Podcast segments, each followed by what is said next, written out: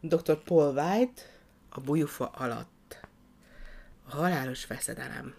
Kelet-Afrika széles pusztasságán a sztyeppén van a tanganyikai dzsungel doktor kórháza. Daudi, a kórház gyógyszerésze, éppen a gyomorbetegek orvosságát keveri. A kórház előtti bujufán hangosan veszekednek a varjak. Késő délután van, hosszúra nyúlnak az árnyékok a síkmezőn. A gyógyszertár ajtajának árnyékában ülnek a lábadozó betegek és beszélgetnek. Én nagyon félek az oroszlántól, mondja az egyik. Fején és lábán vastag kötés van. Enyhén megborzong. Egy hosszú, sovány fiú köhög, és aztán lassan így szól. Ha csak rágondolok Enzokára, a kígyóra, már libabőrös leszek. Az egyik maláriás férfi fáradt hangon teszi hozzá.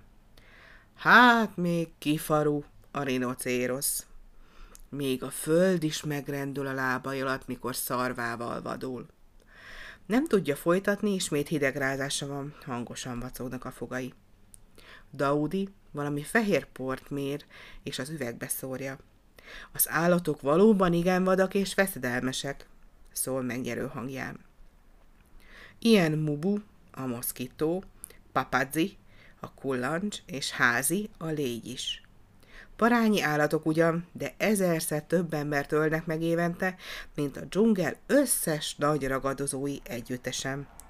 De van valami, ami még sokkal veszedelmesebb és mindig halálos. Látható borzongás futott végig a hallgatóságon, és M. Gogó, aki minden nap szemcseppekért jött a kórházba, egészen zavarba jött. Különféle módon beszélek majd nektek erről a halálos veszedelemről, folytatta Daudi, mert nagyon fontos, hogy megértsétek. Hány oldala van ennek a tartálynak? kérdeztem, miközben magasra emelt egy szögletes olajtartót. Négy oldala van, mondta az egyik. És feneke, meg teteje is, egészítette ki M. Gogó. Daudi bólintott. Az a halálos veszedelem is sokoldalú, amelyről beszélni akarok. Figyeljetek! Minden tekintet Daudin függött, aki a tűzfényében állt és felemelte ujját. Az afrikai éjszaka lármája tompán ide hallatszott. Daudi mély hangján beszélni kezdett. Nagy megdöbbenés és rémület uralkodott az őserdőben. Ezen a reggelen az állatok mind összegyűltek a nagy bujufa árnyéka alatt, hogy megbeszéljék, mit tehetnének, mert hirtelen egy nagy fal keletkezett, éppen a dzsungel kellős közepén. A fal nagyon magas és nagyon hosszú volt, és amennyire Tviga, a zsiráf előnyös helyzetéből megítélhette, igen vastag is. A dzsungel legjobb része a másik oldalon van, ordította az oroszlán. A hatalmas árnyékot adó fák, a kékvízű nagy tó, a friss, hűvös patakok, amelyek a magas hegyekben erednek. Bömbölése vadmorgásba fulladt.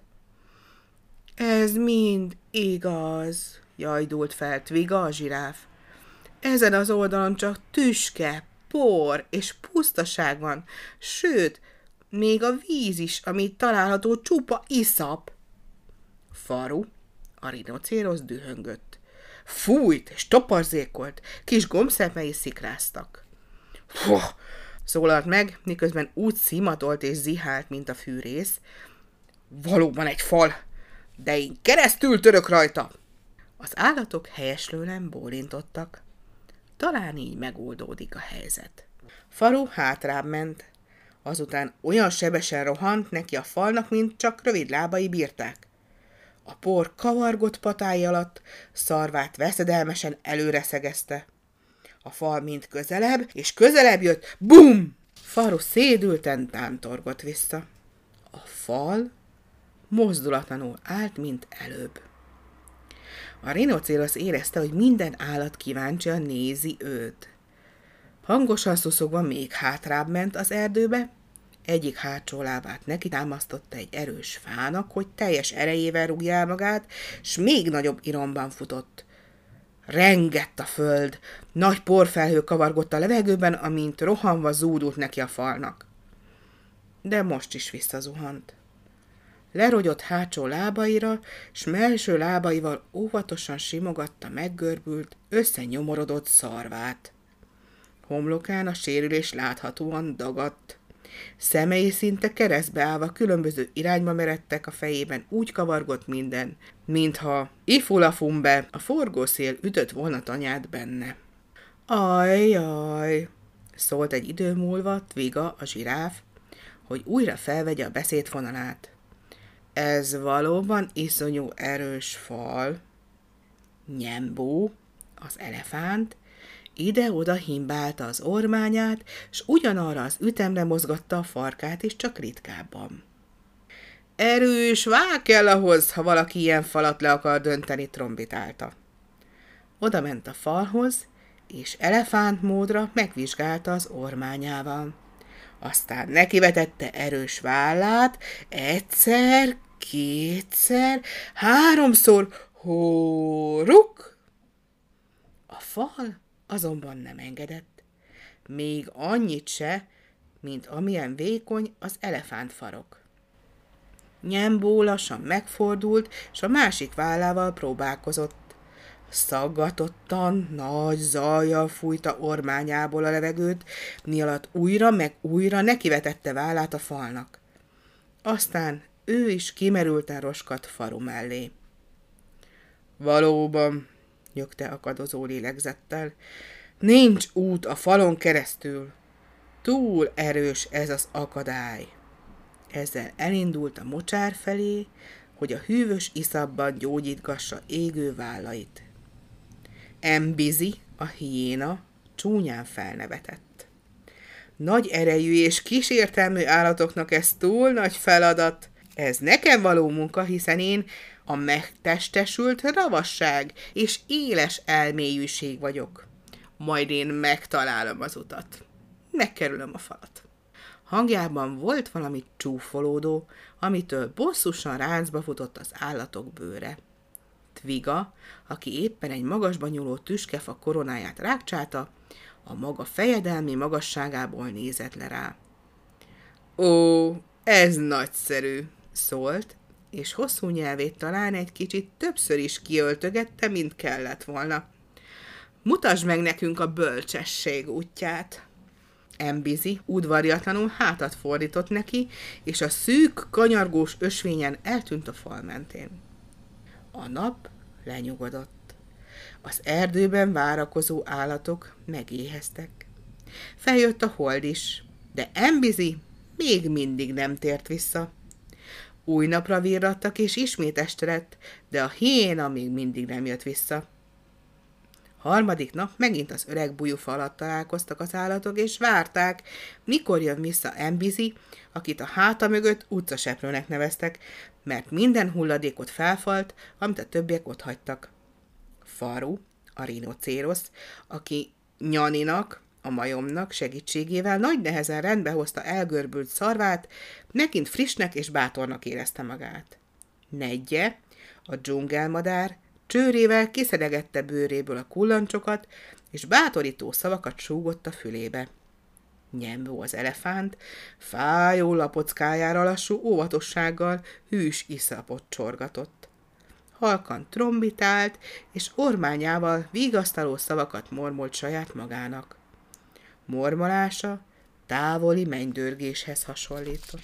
Tviga csendesen eszegette a legzöldebb hajtásokat az esernyőfa koronáján. Nyani a majom vakaródzott, és fecsegett a maga nemzetségével. Enzóka a kígyó összetekeredve hevert a meleg homokban. Ennivalóról álmodozott. Végre, naplementekor vérző lábakkal, sántikával megérkezett Embizi. Ó, mormogta, és kimerülten dugta fejét a két melső lába közé. Minden hiába. Nem lehet megkerülni a falat. Nincs ennek se eleje, se vége. Enzóka, a kígyó, lassan kitekergőzött és himbálva emelte fel a fejét. Ah, sziszegte, ti erősek és okosak vagytok, és sok mérföldet tudtok szaladni, de én, Enzóka, hajlékony testemmel minden irányba tudok kanyarogni. Én utat találok majd a fa alatt. Egy pillanattal később a figyelő állatok szem elől még a farka is eltűnt egy üregben a nagy fal mellett, amely ketté osztotta a dzsungelt. Múlt az idő. A varjú este felé visszatért a bujufára, és elkárogta esti énekét. Az állatok éppen készülöttek haza, amikor a fal aljából nagy porfelhő szállt föl, minden szem oda szegeződött. Hirtelen megjelent Enzóka. Feje szemben ágaskodott a fallal. Hely! sziszegte diadalmasan, miközben nyelve ide-oda röpködött a szájában. Végre sikerült!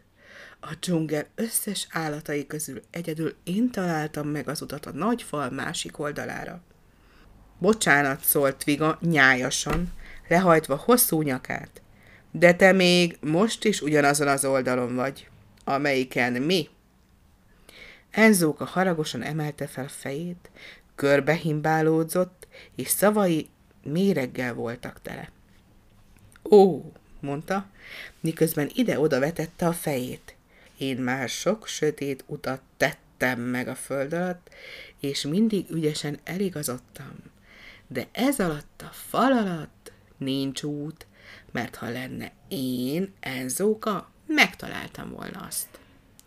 Ez igaz, bólintott Viga, és óvatosan húzta be nyelvét a szájába.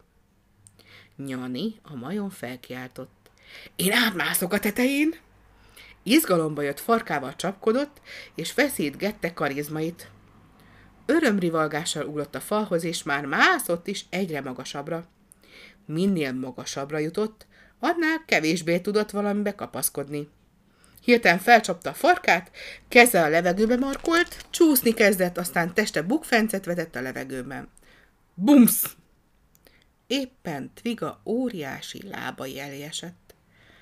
Nyani egy ideig levegő után kapkodott, aztán nagyot sóhajtott, és szokása szerint vakarózni kezdett. Tviga, állj szorosan a fal mellé, Felmászok a hátadra, onnan a nyakadon át a fejedre, ha a fejed tetejéről rugaszkodhatom neki, akkor majd elég erőm lesz a fal tetejéig.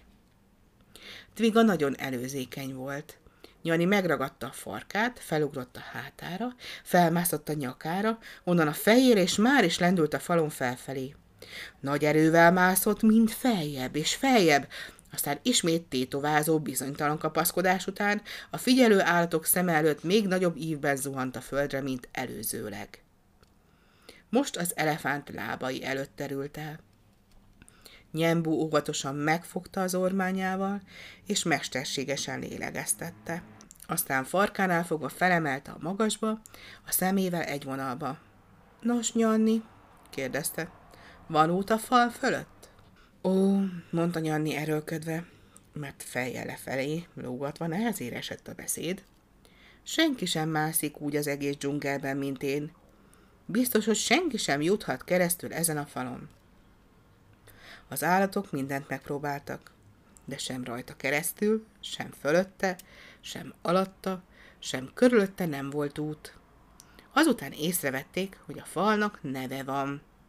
Nagy betűkkel van ráírva, de csak azt tudja elolvasni, aki ért is. Tviga, a zsiráf, nagyon szerette volna tudni, hogy mit jelent mindez. De hát ezek csak állatok voltak, mondta Daudi. Mi a neve annak a falnak? Nincs út rajta keresztül, túl magas, nem lehet megmászni, és nincs út körülötte és alatta sem. Az egyik hallgató, akinek a bal szemén vastag kötés volt, megszólalt. A fal neve bűn. Daudi bólintott. Igen, a bűn a legnagyobb akadály, amely elválaszt bennünket Istentől. De vannak, akik tudják, hogy van egy út, amely keresztül vezet ezen a nagy falon. Van rajta egy ajtó.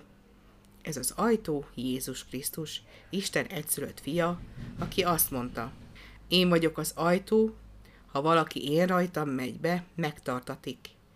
Miért maradnánk akkor tovább a falin első oldalán? A tábortűz megvilágítja a hallgatók arcát. Néhányan csendesen bólintanak a fejükkel, de M. Gogó tenyerébe támasztja az állát. Ez a történet igen nyugtalanná tette őt.